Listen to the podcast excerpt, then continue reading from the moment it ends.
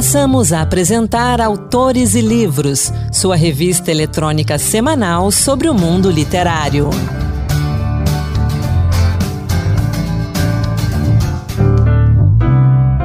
Olá, sou Anderson Mendanha e bem-vindos ao Autores e Livros, a sua revista literária de toda semana. No programa de hoje, Teresa Albois, Sila Mamed, Rodrigo Alvarez, Geraldo Carneiro, Urânio Bonoldi, Sebo Vermelho Edições, dicas de leitura e lançamentos. Vamos juntos! A gente começa o Autores e Livros com a dica de leitura de Raquel Teixeira. Clube do Livro Olá, eu sou Raquel Teixeira e hoje venho falar do livro Os Filhos do Quarto, do professor Hugo Monteiro Ferreira, que trata de conflitos psicológicos enfrentados por crianças e adolescentes. Hugo traz depoimentos de jovens com sérios problemas de convivência familiar e que usam as redes sociais como fonte de consolo para a solidão dentro de casa. O pesquisador da infância e da juventude pela Universidade Federal Rural de Pernambuco utilizou o resultado de entrevistas com mais de 3 mil pessoas de cinco capitais brasileiras para analisar os prejuízos do isolamento social, do uso excessivo da tecnologia e da falta de atividade física e de boas noites de sono para a saúde mental infanto-juvenil. Os dados vêm acompanhados também de comparações da realidade atual com o século passado e com outras gerações de adolescentes, para demonstrar como as mudanças nos parâmetros de convivência familiar, a falta de diálogo com os adultos e o consumo excessivo da internet podem gerar comportamentos autodestrutivos. No livro, Hugo Monteiro ainda detalha algumas das psicopatologias mais presentes no cotidiano desses jovens, como síndrome do pânico, anorexia e bulimia. Trata de questões de gênero, orientação sexual, religião, da situação socioeconômica dos entrevistados, bullying e cyberbullying, além de destacar que muitos pais e mães de hoje estão despreparados para os desafios da criação de seus filhos. Para o pesquisador, essa geração de meninos e meninas que passam muito tempo dentro do quarto sem interagir com as pessoas que moram na mesma casa sentem muita dificuldade de falar sobre os próprios sentimentos, são emocionalmente frágeis e têm grande potencial de agir com violência contra si mesmos ou contra outros. É uma leitura pesada e impactante, mas bastante esclarecedora para quem tem filhos na faixa etária entre 11 e 18 anos ou convive com pessoas dessa idade, e que também serve de alerta para os pais ficarem atentos e perceberem o comportamento diferente dos jovens dentro de casa, para que possam tomar atitudes proativas para ajudar as vítimas a lidar com a situação da melhor forma possível. O livro Os Filhos do Quarto Quando Crianças e Adolescentes Nos Ensinam a Amar de Hugo Monteiro Ferreira, tem apenas 141 páginas e custa cerca de 35 reais. Está disponível tanto nas versões impressa quanto digital. Agora, uma dica para quem gosta de thriller e suspense. A vingança está entre nós. Sempre esteve em diferentes domínios e contextos das relações humanas. Um novo olhar sobre esse tema está sendo proposto pelo autor Urânio Bonoldi no seu mais recente livro, a Contrapartida 2, O Contra-Ataque, que chegou ao mercado neste ano pela editora Valentina. Com a mesma intensidade do primeiro volume, lançado em 2019, esta sequência coloca o leitor diante de situações em que a maldade desencadeia uma série de acontecimentos que fogem ao controle dos envolvidos na trama. O leitor fica então envolvido por um crime de suspense e mistério, mas também conseguirá preencher inúmeras lacunas deixadas em aberto no primeiro livro. A obra conta com diversos elementos que exaltam a cultura brasileira, principalmente da Amazônia, retratando também o perigo e as consequências do garimpo ilegal que assola a região. A Contrapartida e a Contrapartida 2 estão disponíveis na Amazon, nos portais de venda de livros e no site da editora, editoravalentina.com.br. Agora, um livro que fala do poder que a música tem de nos acalmar diante das perdas. Em Ao Piano, Paulo Roberto Simas retrata com muita delicadeza uma história inspiradora de superação. Em tempos de tantas perdas por conta da pandemia, da violência urbana, de desastres naturais, e também de doenças da mente e da alma, esta leitura serve como conforto para aqueles que se sentem consolados e que buscam significado nos vazios deixados pela morte. Paulo Roberto Simas nos conta mais sobre esse livro. O piano é uma história de amor, de amizade, de buscas e de superação. A história começa com a aquisição de um piano usado pelo personagem principal, que é o Robert, que de tanto ouvir e apreciar as músicas dos grandes pianistas e maestros ao som das teclas do piano, acabou comprando um para ele mesmo. Isso mudou a vida dele. Uma noite, ele foi junto com o seu amigo inseparável, o Hal, a uma apresentação musical, onde havia uma pianista fabulosa, que era a prima do Hal, que tocava acompanhada com um violoncelista, um italiano chamado Enrico. É, então foi um show, eles saíram para jantar e parecia que surgiu uma grande amizade. Porém, mesma noite começaram a fechar os estabelecimentos comerciais e essa amizade, que parecia que ia ser fantástica, deixou-os afastados para que eles tomassem cuidado com a situação. Nos dias seguintes, o, o Raul ficou doente e quem foi socorrer foi o Robert, que depois de entregar o Raul para os médicos passou mal e desmaiou. Após esse fato, a história se desenvolve com Robert despertando no sofá da casa dele, diante do piano, e com o Raul do outro lado da mesa, com um violoncelo e com uma série de papéis, onde ele fazia anotações enquanto o Robert tocava e ele não estava tocando, porque passaram a aparecer pessoas eh, no entorno ouvindo as canções do Robert, fazendo confissões por causa da saudade, do afastamento das pessoas que amavam, faziam confissões de amor, desabafavam por tudo que estava acontecendo, em palavras doces, poéticas e românticas, de dores, tristezas, emoções, até o dia em que o Hal vai embora, some do convívio, da vida do Robert.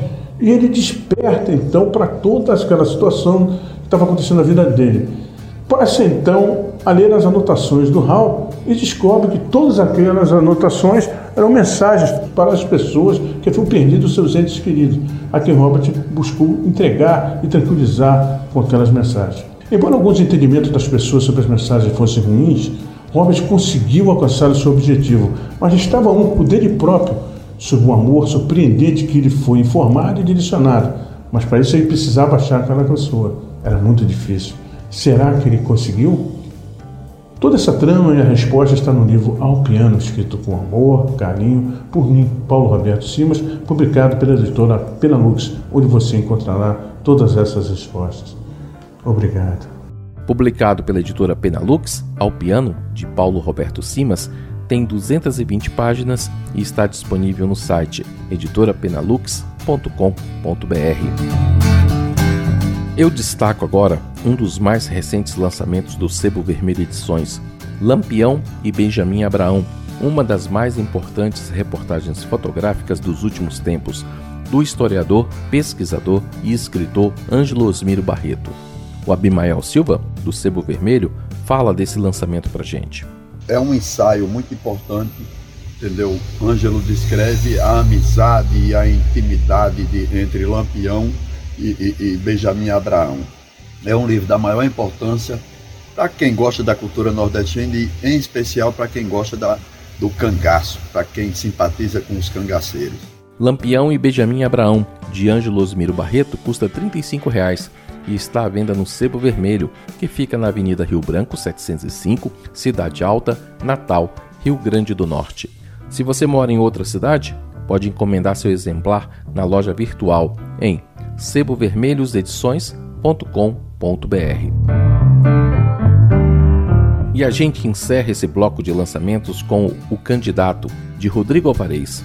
Jornalista há duas décadas, Rodrigo Alvarez decidiu homenagear a imprensa, as instituições democráticas e a liberdade com uma ficção muito bem humorada. Em O Candidato, uma sátira contemporânea, acompanhamos as aventuras de Almeidinha, um escritor especializado em discursos de políticos, ao se ver frente a frente com personagens históricos dos anos 1950, como Juscelino Kubitschek e os artistas da bossa nova no Rio de Janeiro. Depois das eleições de 2018, Desenganado pelos resultados, Almeidinha decide fazer as malas e embarcar com a família para uma temporada no exterior. Seus planos, porém, são interrompidos por uma chamada telefônica não identificada que, de uma forma misteriosa, o faz voltar a 1958. No passado, o redator tem encontros com gênios da bossa nova, se encanta com um Brasil em que tudo parece dar certo e mergulha na boemia dos anos dourados. A euforia dá lugar à inquietude após uma terrível constatação. O golpe militar que aconteceria em poucos anos já está sendo construído. Tentando consertar o Brasil, o viajante se encontra com figuras históricas como o presidente Juscelino Kubitschek e também com alguns militares, na tentativa de interromper o fluxo dos acontecimentos que levariam o país a duas décadas de censura, tortura e assassinatos. A obra presta homenagem a grandes nomes das artes brasileiras, jornalistas comprometidos com a democracia e outras personalidades que representam o melhor do Brasil. O Candidato, uma sátira contemporânea de Rodrigo Alvarez, é uma publicação da editora Citadel tem 304 páginas e está disponível nas principais livrarias e sites do país. A gente agora vai rapidinho para o intervalo e volta daqui a pouco com a entrevista da semana. Estamos apresentando Autores e Livros. Autores e Livros de volta, sou Anderson Mendanha e na entrevista da semana eu converso com Maria Tereza Carrion Carracedo, da Entre Linhas Editora, sobre o legado literário da escritora matogrossense Tereza Albuis, que foi escolhida em 2013 como patrona perpétua das letras brasileiras em Nova York e mestre da cultura em Mato Grosso, agora em 2022. Vamos ouvir. Entrevista. A contribuição da romancista Teresa Albuis para a literatura brasileira poderá surpreender alguns leitores e críticos. Ela foi escolhida como patrona perpétua das letras brasileiras em Nova York, em 2013, e mestre da cultura em Mato Grosso neste ano.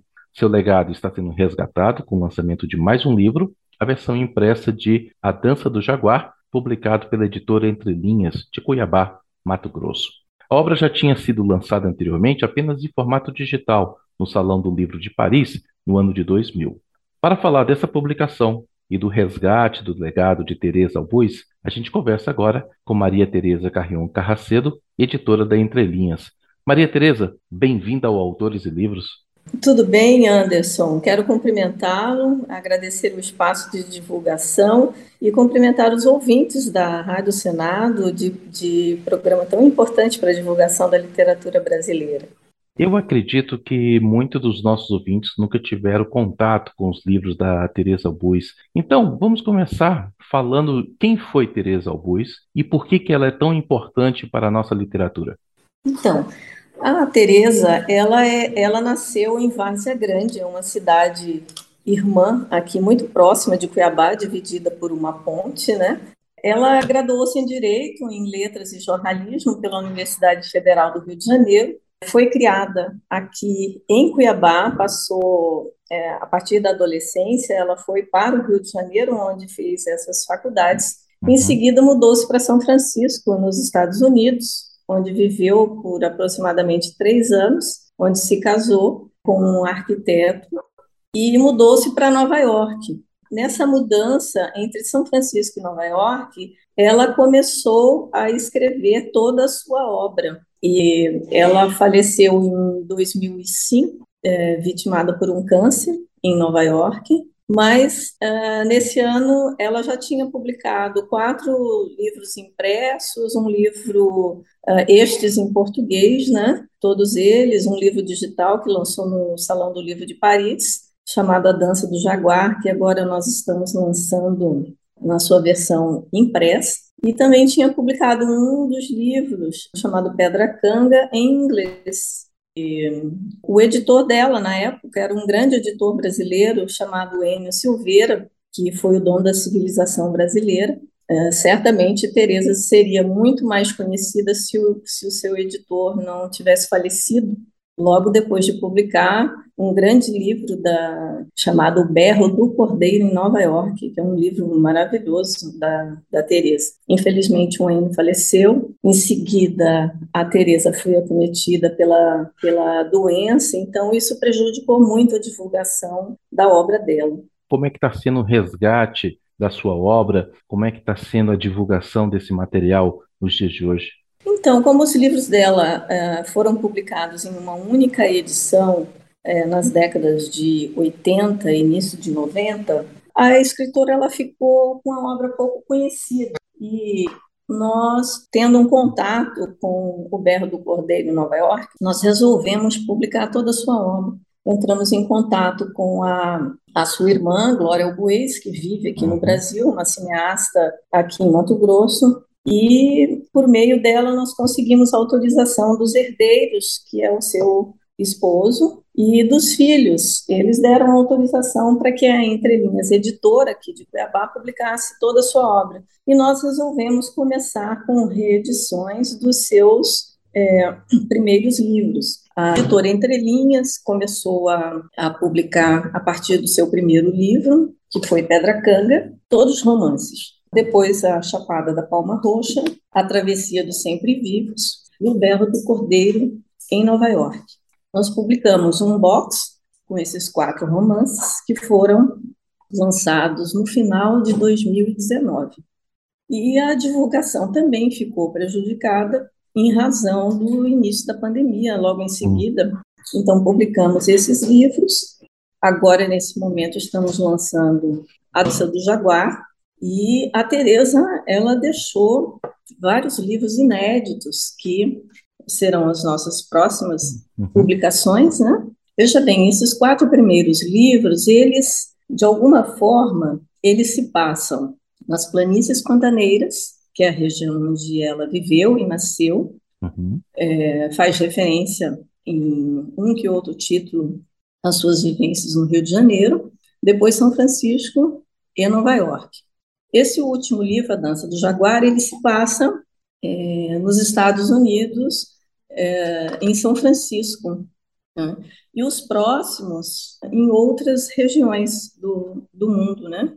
Os livros inéditos que ela deixou são O Guardião de Al Capone, romance, O Caminho das Revelações, também romance, é, Transições, e aí livros de contos chamados, intitulados Sonhos de Pano e Barro e Nó de Rosas. Esses livros são inéditos. E eu fui informada pela família que um ou dois títulos novos foram localizados recentemente nos pertences dela em Nova York. A senhora, como editora, como é que a senhora vê a temática que ela usava nos livros? Como é que a senhora vê esse resgate também? Porque é muito importante que a gente resgate esses nomes da nossa literatura que, por um motivo ou outro, ficaram perdidos no passado. Então, nesse seu trabalho como editora, como é que a senhora vê esse resgate? Eu penso ser de extrema importância que os brasileiros conheçam o trabalho da, da Teresa. Ela tem uma prosa absolutamente envolvente ao tratar de temáticas muito fortes que ela vivenciou aqui na região do Pantanal. Ela se inspirou em fatos reais e elaborou seu trabalho de ficção de uma forma incrível. Eu, quando tive o contato com o seu livro Berro do Cordeiro em Nova York, eu fiquei impressionada, porque parece que você fica aprisionada num universo da Teresa que é um, um universo paralelo, onde você tem a realidade você tem também uma outra dimensão. E a prosa literária dela é é muito rica. Então, vale muito a pena conhecer esta, esta autora matogrossense, que, sem dúvida alguma, tem muito a contribuir com a literatura universal. E nós estamos muito felizes de começar esse trabalho, né, de publicação e divulgação, e esperamos conseguir espaços para falar de Teresa, assim como você está nos dando essa oportunidade importantíssima né, de falar aos brasileiros sobre essa autora. Agora, com a pandemia quase que normalizando a realidade, a situação, como é que tem sido esse trabalho de divulgação desses lançamentos? Como é que tem sido a recepção desse livro? Já tem tido críticas e resultados? Então, Anderson, nós, nós fizemos a programação de fazer o lançamento desse livro, A Dança do Jaguar, juntamente com um filme ensaio sobre a, a vida e obra da Teresa Albuez, nós apresentamos um projeto aqui no estado de Mato Grosso chamado, o edital se chama Mestres da Cultura, ela foi considerada mestre da cultura, e assim nós conseguimos um apoio financeiro para a edição desse livro impresso e a produção desse filme ensaio. Então nós marcamos, tínhamos marcado essa, esse lançamento para o final de junho, infelizmente ele não pôde ocorrer porque a família da escritora, é, vários membros da família contraíram Covid. E aí nós tivemos de última hora que cancelar o lançamento até que todo mundo ficasse bem. E agora nós estamos na expectativa de lançar esse livro, esse filme. E então é o primeiro passo que a gente dá para sair do estado de Mato Grosso apresentando a Tereza e a gente espera conseguir bons resultados. Esse livro está disponível para compra no site da editora? Sim, o site, nós temos uma loja virtual, os livros da Teresa podem ser adquiridos no, no endereço dessa loja, que é www.entrelinhaseditora.com.br. E lá você digita o nome da autora, tem acesso aos cinco livros publicados. Maria Tereza, obrigado pela sua participação aqui no Autores Livros, obrigado pelos esclarecimentos e parabéns também pelo resgate do trabalho e da obra da Tereza Albuiz. Um abraço e até a próxima. Muito obrigada, um abraço aos ouvintes do, desse programa especial Autores e Livros da Rádio Senado. Todos os livros de Tereza Albuiz estão disponíveis no site da editora, entrelinhaseditora.com.br. Depois da prosa, é hora da poesia. Hoje, no Encantos Diversos, Marluce Ribeiro nos traz um pouco da obra de Zila Mamed, um grande nome da literatura brasileira e potiguar. Encantos Diversos Poemas que tocam. Olá, hoje o Encantos Diversos traz para você a poética de Zila Mamed, que viveu de 1928 a 1985. Natural de Nova Palmeira, na Paraíba, Zila Mamed foi uma importante poetisa, ensaísta e bibliotecária. Estreou na poesia em 1953 com a publicação de Rosa de Pedra. Em 1958 lançou Salinas. Em 59, O Arado. Em 75 foi a vez de Exercício da Palavra. Em 78 veio a lume Corpo a Corpo. Nesse mesmo ano, reuniu as cinco primeiras obras numa só, intitulada Navegos. Em 84, publicou A Herança. Do livro O Arado, selecionei para você Antecolheita.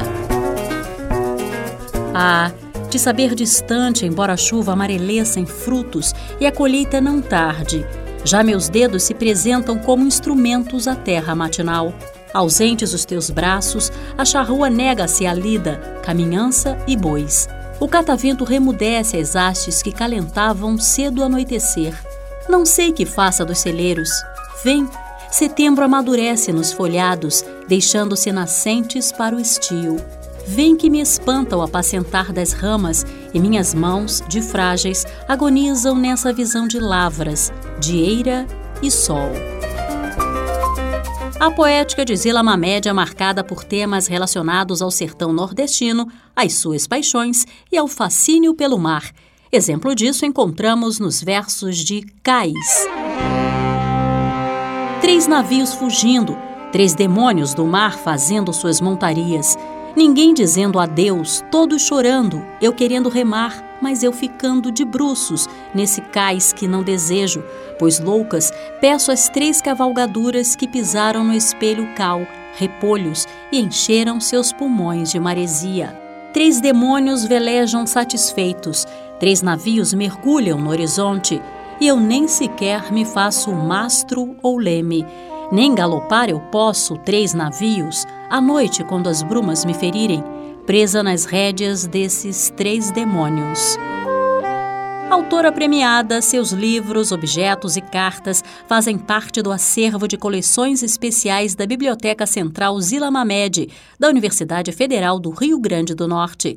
Agora, fechando nossa homenagem a essa grande poetisa paraibana, você ouve Trigal. Por entre noite e noite, essas veredas para os trigais maduros me acenando. Despertam-se campinas, precipitam-se as invenções da luz na ventania. Por entre lua e lua, essa querência, um resmungar de espigas conscientes do retorno às searas que ceifeiros já descerraram olhos invernais. Planície enlourecendo se oferece, e o mar desenha nos pendões crescentes. Ceifeiros, seus marujos sem navios, pescam sementes, riscam no amarelo a saudade dos peixes inascidos, nesse não mar das águas, mar de pão. Inspirada no trabalho agrário, ouça O Cio da Terra, canção de Milton Nascimento em parceria com Chico Buarque. Debulhar o trigo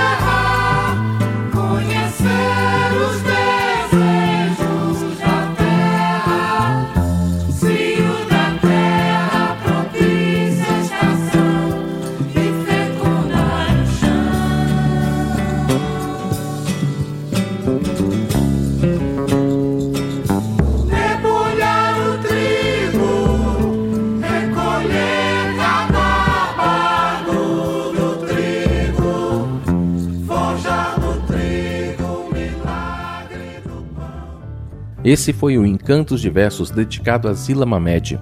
Se você quiser conhecer mais da obra dela, vários de seus livros estão à venda no Sebo Vermelho em sebovermelhoedições.com.br. Antes da gente encerrar o programa de hoje, quero contar que o Autores e Livros cresceu e passou a ter mais destaque na internet. Quem acompanha a gente no site da Rádio Senado ou nas plataformas de podcast pode conferir toda terça-feira conteúdos exclusivos como entrevistas, resenhas, dicas de leitura e também poesia. É o Autores e Livros Dose Extra. A gente espera então você no site senado.leg.br/rádio ou no seu tocador de podcast preferido. E o Autores e Livros vai ficando por aqui. O programa de hoje contou com a apresentação de Anderson Mendanha, produção de Ana Beatriz Santos e trabalhos técnicos de Antônio Carlos Soares. Até a próxima! Boa leitura! Acabamos de apresentar Autores e Livros, sua revista eletrônica sobre o mundo literário.